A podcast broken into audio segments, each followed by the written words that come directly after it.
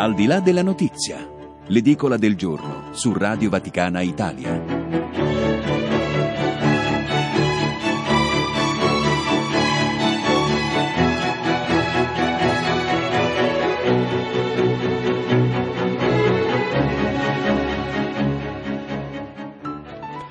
8 e 12, buona mattinata da Federico Piana, benvenuti alla rassegna stampa nazionale ed internazionale, fatti più importanti dall'Italia e dal mondo. Grazie a chi sta gestendo la parte tecnica questa mattina Patrizio Ciprari e Silvia Giovarrosa. I vostri WhatsApp, mi raccomando, al 3512 43 722 3512 43 722 per intervenire e commentare in questa trasmissione. E oggi, mercoledì 18 dicembre, si ricorda San Graziano di Tours, vescovo, e alle 9.30, lo sapete, nell'aula Paolo VI l'udienza generale di Papa Francesco e a Venezia, nel carcere maschile di Santa Maria Maggiore, alle 10 la visita e la messa prenatalizia del patriarca Francesco Moraglia. Il patriarca incontrerà anche i detenuti e quanti lavorano ed operano nella casa circondariale veneziana. E Oggi vi ricordo che è anche la giornata internazionale per i diritti dei migranti, ma adesso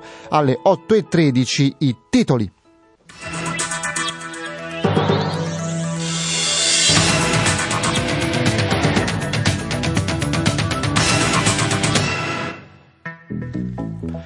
Corriere della Sera, Popolare di Bari, PM indagano su un audio, si apre il caso Lannutti, conflitto di interessi.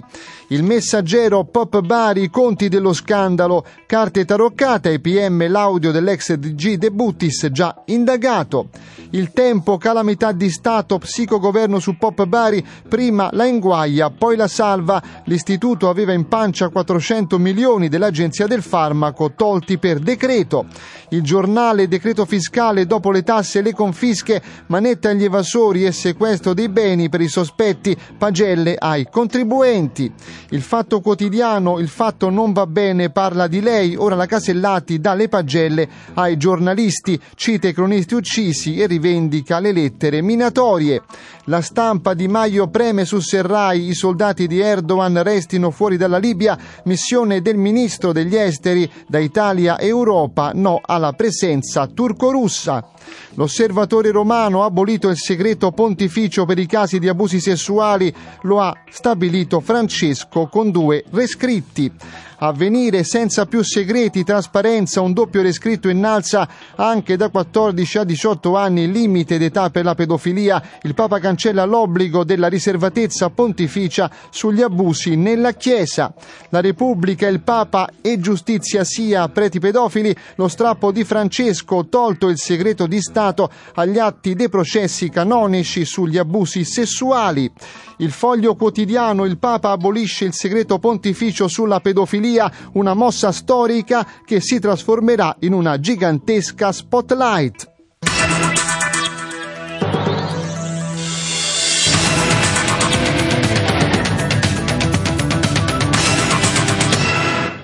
8 e 15, questa è la rassegna stampa nazionale ed internazionale, i fatti più importanti dall'Italia e dal mondo con Federico Piana. Grazie ancora a chi sta gestendo la parte tecnica. Questa mattina ricordo Patrizio Ciprari e Silvia Giovarrosa. I vostri WhatsApp, i vostri sms al 3512 43 722, 3512 43 722 per commentare, lo sapete, le notizie più importanti dall'Italia e dal mondo. Prima di andare alla lunga pagina, l'avete sentito dai titoli, eh, del Papa che abolisce il segreto pontificio, eh, noi andiamo su alcune questioni che sono importanti. Andiamo in Pakistan, altrettanto importanti. Andiamo in Pakistan perché c'è l'appello per la cristiana rapita e fatta convertire. Sapete la storia che ricorda, diciamo così, ha detto anche a CS, aiuta alla Chiesa che soffre, la questione di Asia Bibi. Ebbene, noi andiamo a pagina 13 del quotidiano Avvenire, vediamo il titolo. Eccolo qui che è un titolo importante. Pakistan appello a 11 donne italiane per Uma, la sposa bambina rapita. Aiuto alla Chiesa che soffre si rivolge a influenti esponenti politiche e del sociale perché tengano alta l'attenzione sul caso della 14enne sequestrata da un islamico come nel caso Asia Bibi servono pressioni internazionali. Si estende il sostegno alla ragazza pakistana Uma Yunus, 14 anni rapita e costretta costretta alla conversione e al matrimonio con un musulmano, uno dei tre che l'avevano sequestrata due mesi fa a Karachi. Impossibile per la famiglia ottenerne la restituzione finora e la battaglia legale si presenta lunga e complessa, risultato insieme della costante tensione in Pakistan tra la legge civile e quella religiosa islamica e della difficoltà per le minoranze di far riconoscere i diritti essenziali. La vicenda di Uma, ancora più dolorosa per la sua giovane età, sta diventando un simbolo e la sua difesa uno spartiacque tra legalità e arbitrio, anche per questo il suo caso già seguito a Karachi dalla Commissione Nazionale Giustizia e Pace e da gruppi per la difesa legale delle minoranze, ha ottenuto l'attenzione di aiuto alla Chiesa che soffre, convinta che come ci ha insegnato la vicenda di Asia Bibi, l'eco mediatica e la pressione internazionale hanno il potere di salvare delle vite umane. Per questo la Fondazione è entrata in campo ieri per tenere alta l'attenzione e quindi non facciamo cadere l'attenzione su questa ragazza, bambina, rapita e costretta a sposarsi e a convertirsi all'Islam. Andiamo a pagina 17 del quotidiano Avvenire perché noi eh, diamo conto di un titolo che è questo, parolina d'avvenire, custodite senso di appartenenza e memoria, nell'omelia della messa celebrata nella sede milanese proprio del quotidiano Avvenire. Ha detto Parolini il benvenuto eh, è quello gradito a partire dal Vangelo e dice ricordate la vostra appartenenza e difendete la memoria. Sono i due eh, compiti, ci racconta Avvenire, che il cardinale Pietro Parolin, segretario di Stato, ha voluto lasciare ai giornalisti e ai dipendenti del nostro quotidiano durante l'omelia pronunciata nella messa celebrata nella sede milanese di Avvenire, un appuntamento in vista del prossimo Natale che ha anche un piccolo grande valore storico, visto che, come ha sottolineato il direttore Marco Tarquinio nel suo saluto, è la prima volta di un segretario di Stato Vaticano nella nostra redazione.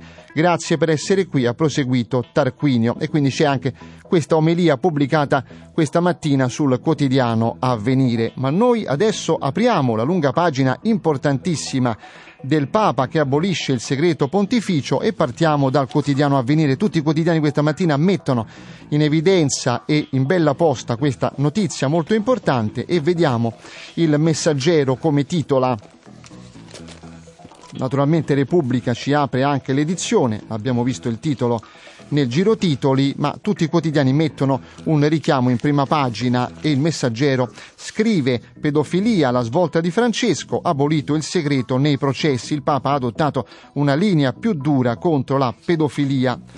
I pezzi sono ovviamente della vaticanista Gian Soldati. Vediamo il pezzo principale, pedofilia, svolta del Papa, via il segreto sui processi.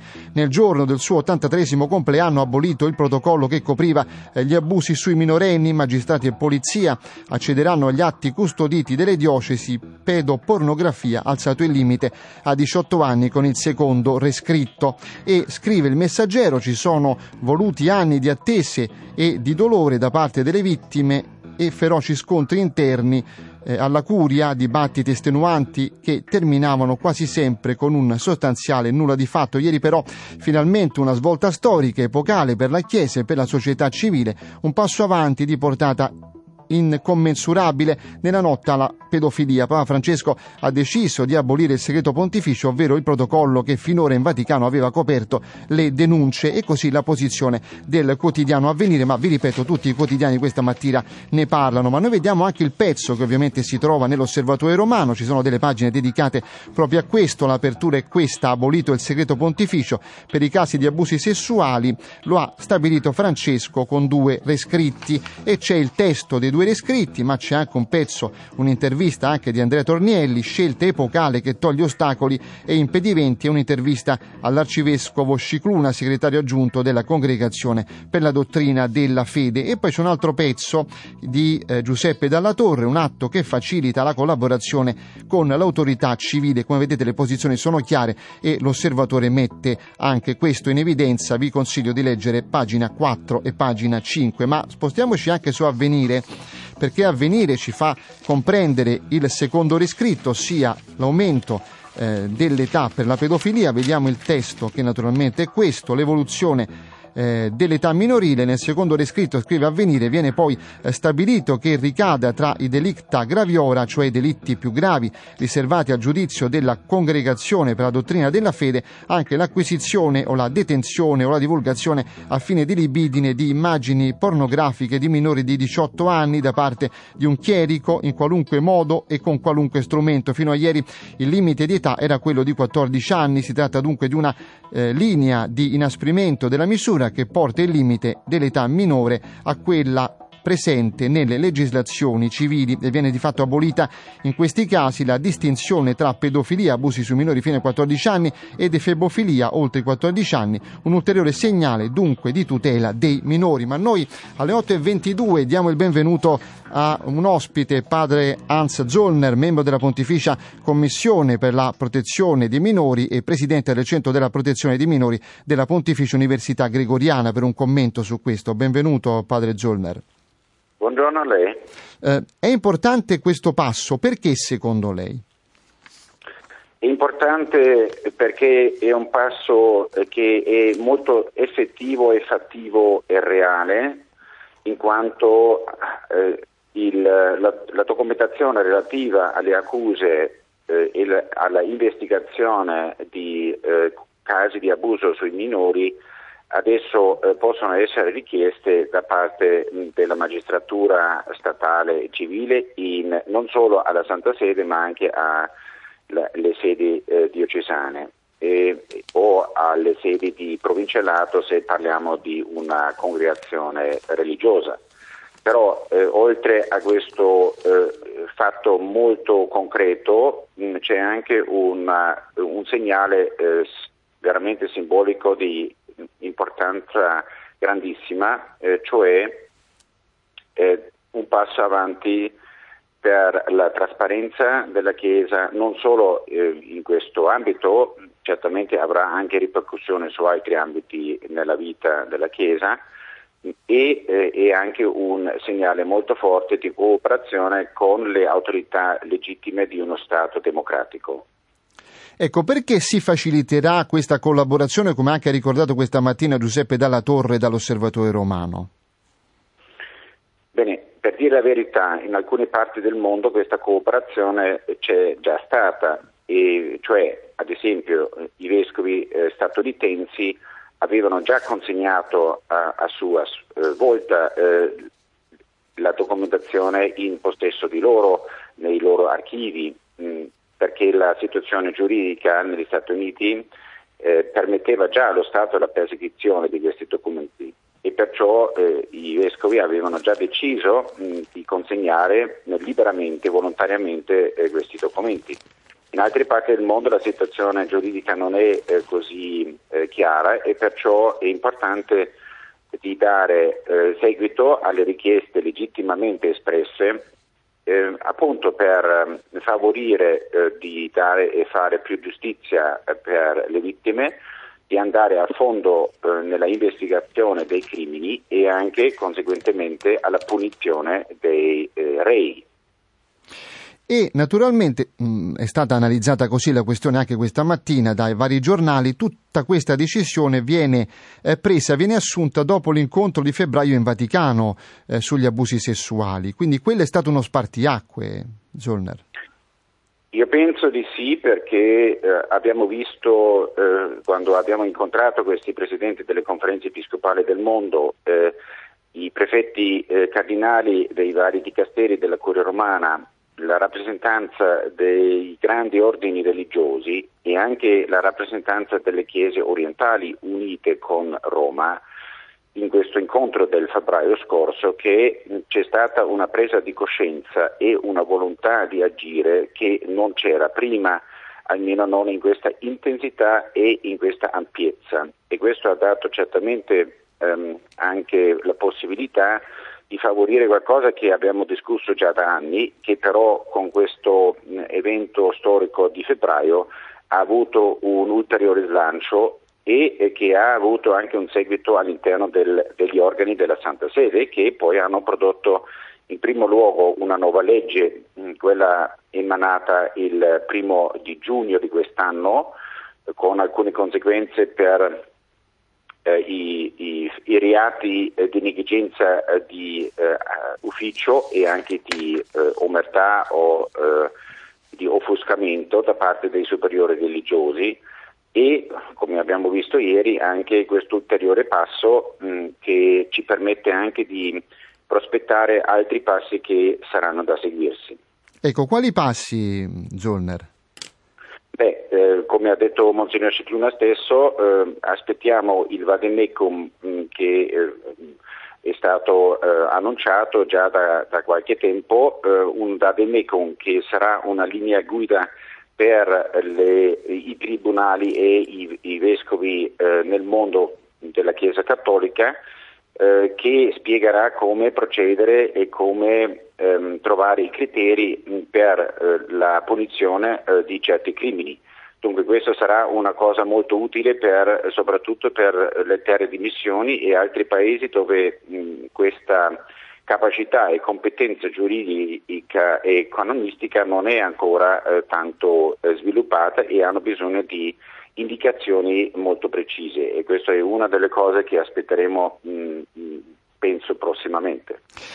E il secondo rescritto è anche importante perché viene poi stabilito che ricada tra i delitti graviora, cioè i delitti più gravi riservati al giudizio della congregazione per la dottrina della fede, anche l'acquisizione o la detenzione o la divulgazione a fine di libidine di immagini pornografiche di minori di 18 anni da parte di un chierico in qualunque modo o con qualunque strumento. Fino a ieri il limite di età era quello di 14 anni. Quindi un altro passo ulteriore, come ricorda avvenire questa mattina.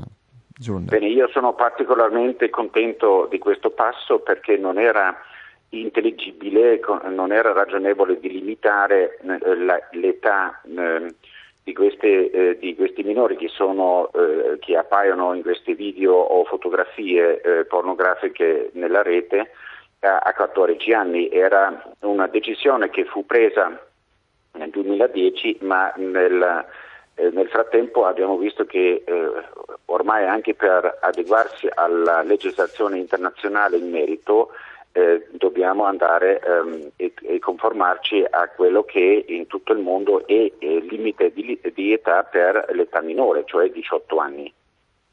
Ebbene, quindi un altro passo ulteriore. Beh, io ringrazio il nostro ospite, e eh, non lo trattengo ancora di più, padre Hans Zollner, membro della Pontificia Commissione per la protezione dei minori e presidente del Centro della protezione dei minori della Pontificia Università Gregoriana. Grazie.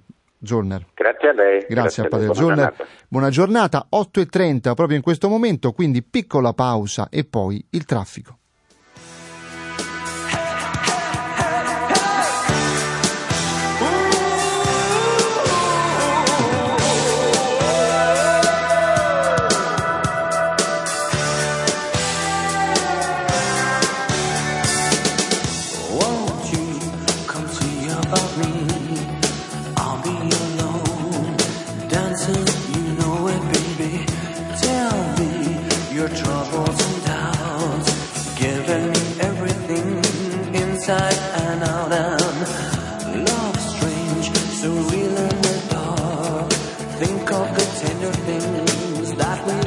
walking on, slow change, people are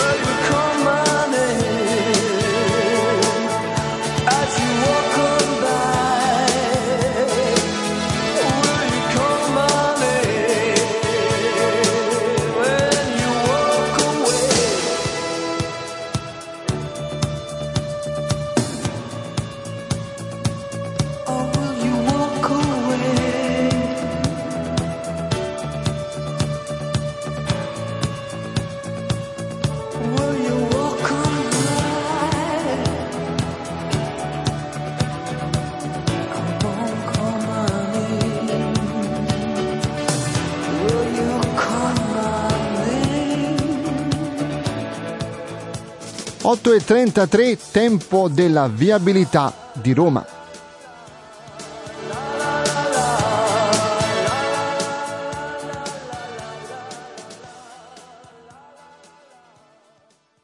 Luce Verde, Roma. Dalla redazione buongiorno, sulla via Cassia traffico e un incidente tra la Sorte e la Giustiniana, rallentamenti e code nelle due direzioni. Sulla via Nomentana altezza raccordo, code per traffico. Incoronamenti sulla Tiburtina tra il raccordo e San Basilio. Sulla via Appia, disagio all'altezza di via del Quadraro, code verso Capannelle. Sul raccordo per traffico, rallentamenti tra il bivio per Fiumicino e la Pontina. Chiusa la via Aurelia Antica tra via delle Fornaci e l'Olimpica, possibili ripercussioni. In via Prenestina risolto il guasto sul percorso delle linee tram 5, 14 e 19, linee tram in via di normalizzazione. Per aggiornamenti su traffico e trasporto pubblico chiama Luce Verde al numero 818 34 34. Un servizio a cura dell'ACI e della Polizia Locale di Roma Capitale.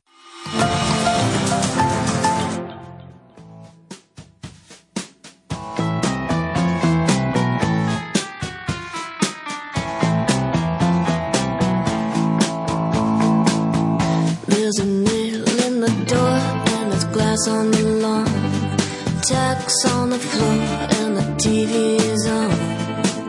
But I always sleep with my guns when you're gone. There's a blade by the bed and a phone in my hand, a dog on the floor, and some cash on the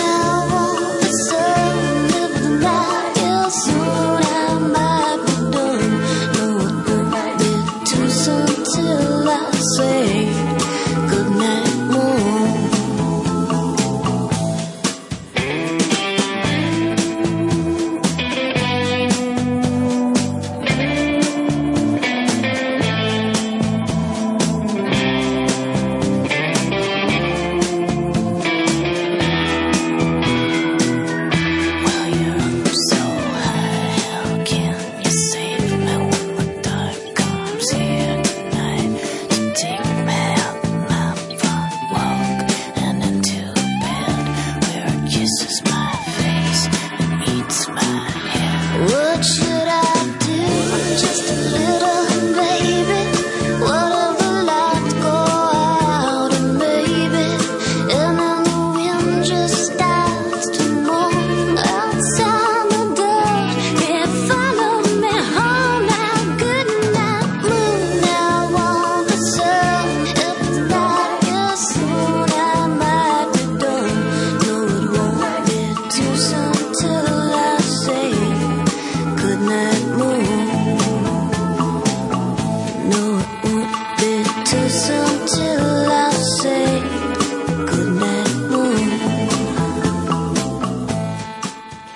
8 e 38, questa è la rassegna stampa nazionale ed internazionale fatti più importanti dall'Italia e dal mondo con Federico Piana, grazie ancora a chi sta gestendo la parte tecnica, Patrizio Ciprari e Silvia Giovarrosa. I vostri sms al 3512 43 722, pagina aperta sugli internazionali e vediamo subito il pezzo che riguarda la missione di Di Maio in Libia, ministro degli esteri, sulla stampa, pagina 2 e pagina 3. Di Maio media tra Haftar e Serrai, ora un inviato italiano in Libia, il ministro degli esteri al premier libico, Ankara non deve intervenire militarmente, l'Italia rilancia l'iniziativa europea, a breve l'uomo forte della Cirenaica sarà a Roma. Nei prossimi giorni l'Italia nominerà un inviato speciale per la Libia, ma figura di alto profilo che rappresenterà il nostro paese e risponderà direttamente alla Farnesina. Il ministro degli esteri Luigi Di Maio ha terra a Ciampino dopo la visita lampo a Tripoli, Bengasi e Tobruk con l'annuncio di un rilancio diplomatico a tutto campo. È stata una giornata densa di appuntamenti, l'Italia ha indubbiamente perso terreno in Libia, ma è il momento che recuperi il suo ruolo naturale e dia una mano in un paese amico vicino al rischio terrorismo e nel pieno di una grande crisi umanitaria, spiega Di Maio.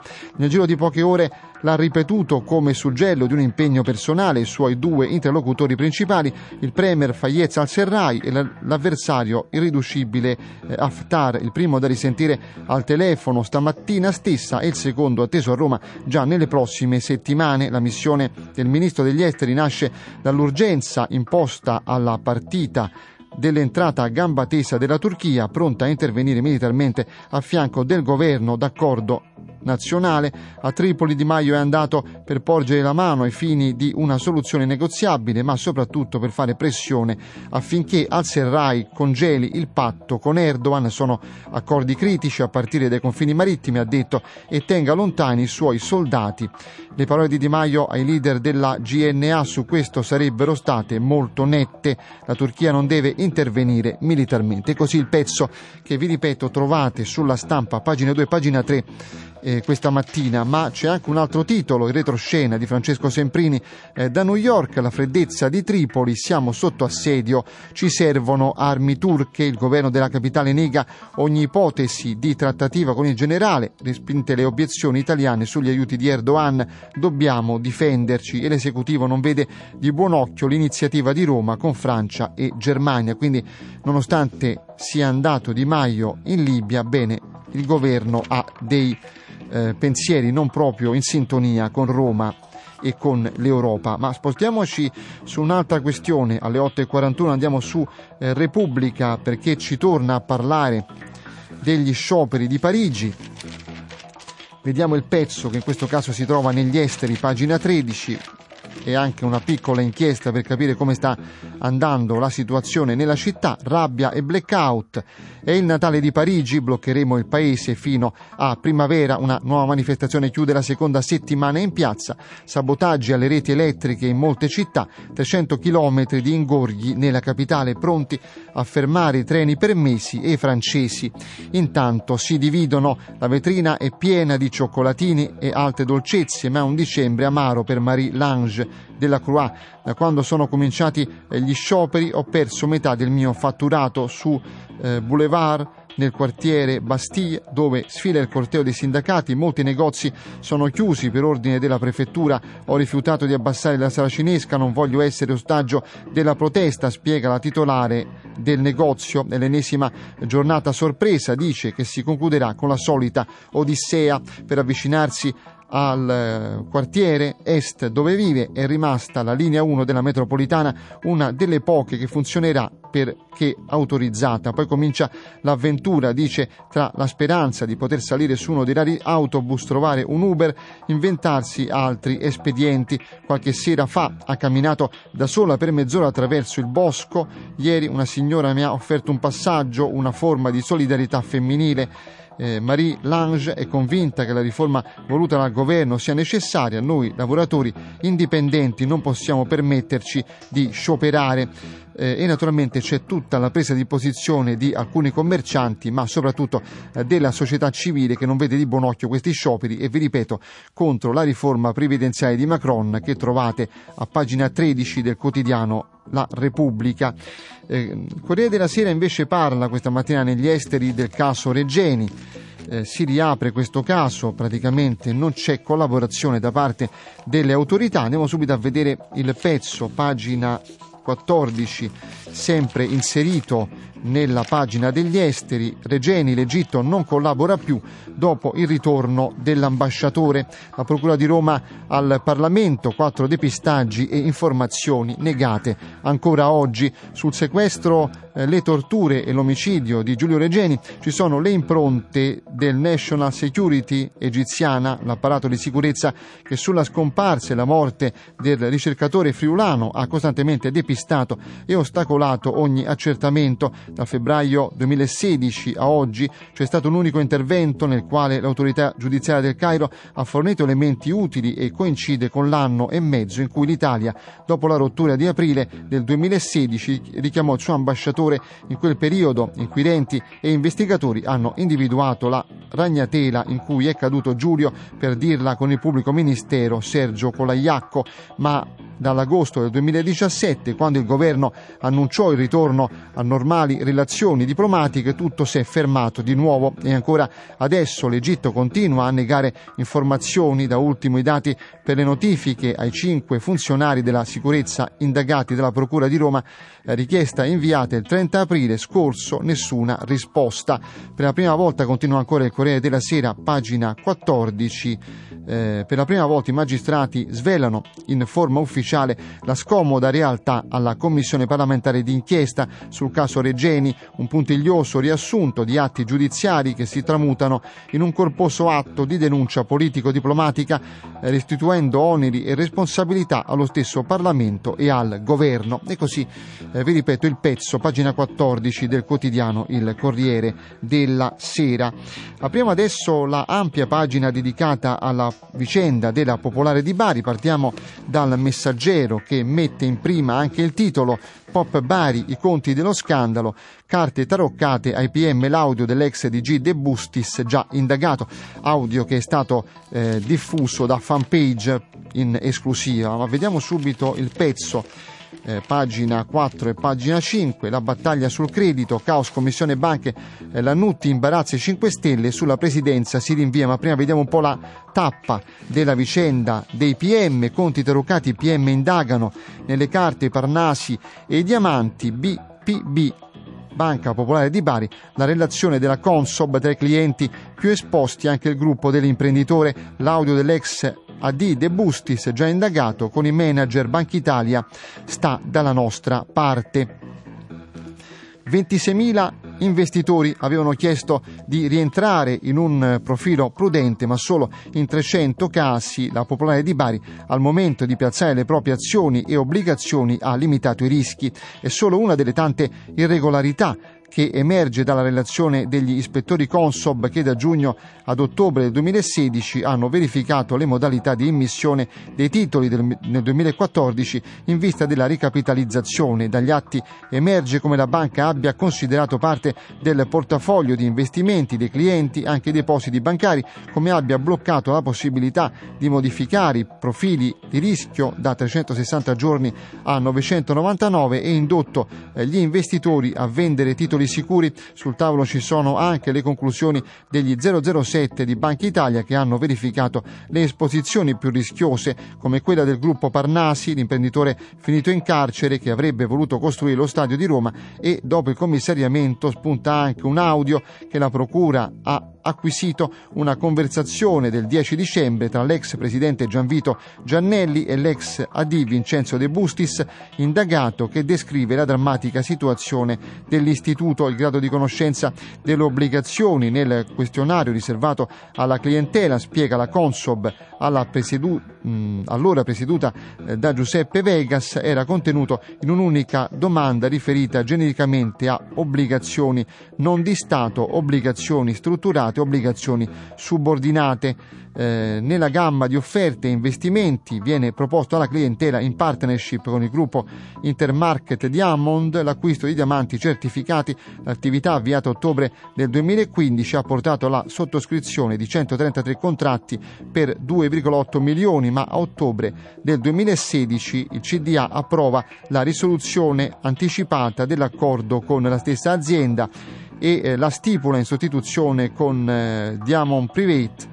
che si impegna a investire 500.000 euro all'anno in azioni proprio della Banca Popolare di Bari. E come vedete ci sono eh, delle questioni che i PM stanno indagando ma il faro si accende eh, questa mattina dei quotidiani si accende proprio sulla questione di Lannutti che dovrebbe essere designato presidente della commissione eh, di indagine, ma ha un piccolo problema, caos commissione banche, Lannutti imbarazza i 5 Stelle e sulla presidenza si rinvia la battaglia sul credito, questo è il titolo del messaggero pagina 4, il figlio del candidato 5 Stelle impiegato alla Pop Bari PD e Italia Viva eh, ha detto si ritiri, la Lega pronti a votarlo, eh, il Movimento 5 Stelle intanto media, lui resiste e chiede aiuto a Grillo, Patuanelli contro Banca Italia, nessuna vigilanza, come vedete c'è un tutti contro tutti, soprattutto per questo imbarazzo dato dal senatore Elio Lannutti. Eh, andiamo però su eh, un'altra questione che riguarda sempre la, le nostre tasche, come ci racconta il giornale, dopo le tasse e le confische, manette agli evasori e sequestro dei beni per i sospetti, pagelle ai contribuenti. Andiamo a vedere questo titolo, pagina 2, pagina 3, proprio sulla manovra fiscale, il fisco, manette e confische dalla pagella ai contribuenti, ok alle norme tributarie, i grillini ottengono carcere per gli evasori, sequestrati eh, beni e tetto al contante saranno i due punti eh, di svolta. E poi c'è anche un'analisi questa mattina sul giornale, pagina 3, eh, giravolte 2 miliardi in più, tante tasse e niente rigore, questa è la posizione del giornale di questa mattina, tra dietro front compromessi e correzioni la manovra tradisce molte promesse e preoccupa l'Europa. Need. Somebody.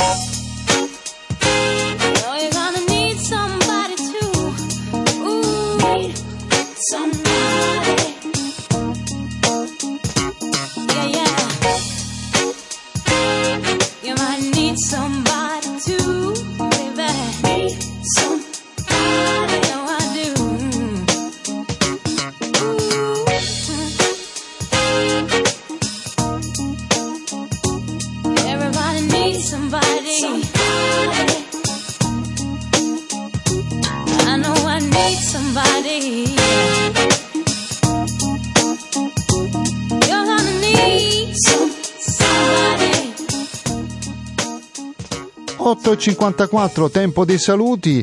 Eh, naturalmente la rassegna stampa nazionale ed internazionale torna domani, stesso canale, stessa ora. Grazie a chi ha gestito la parte tecnica questa mattina, Patrizio Ciprari e Silvia Giovarrosa. Tra poco l'udienza di Papa Francesco in aula Paolo VI, mi raccomando, state con noi. Noi ci diamo appuntamento a domani, mi raccomando, non mancate. Buon Natale da Radio Vaticana Italia.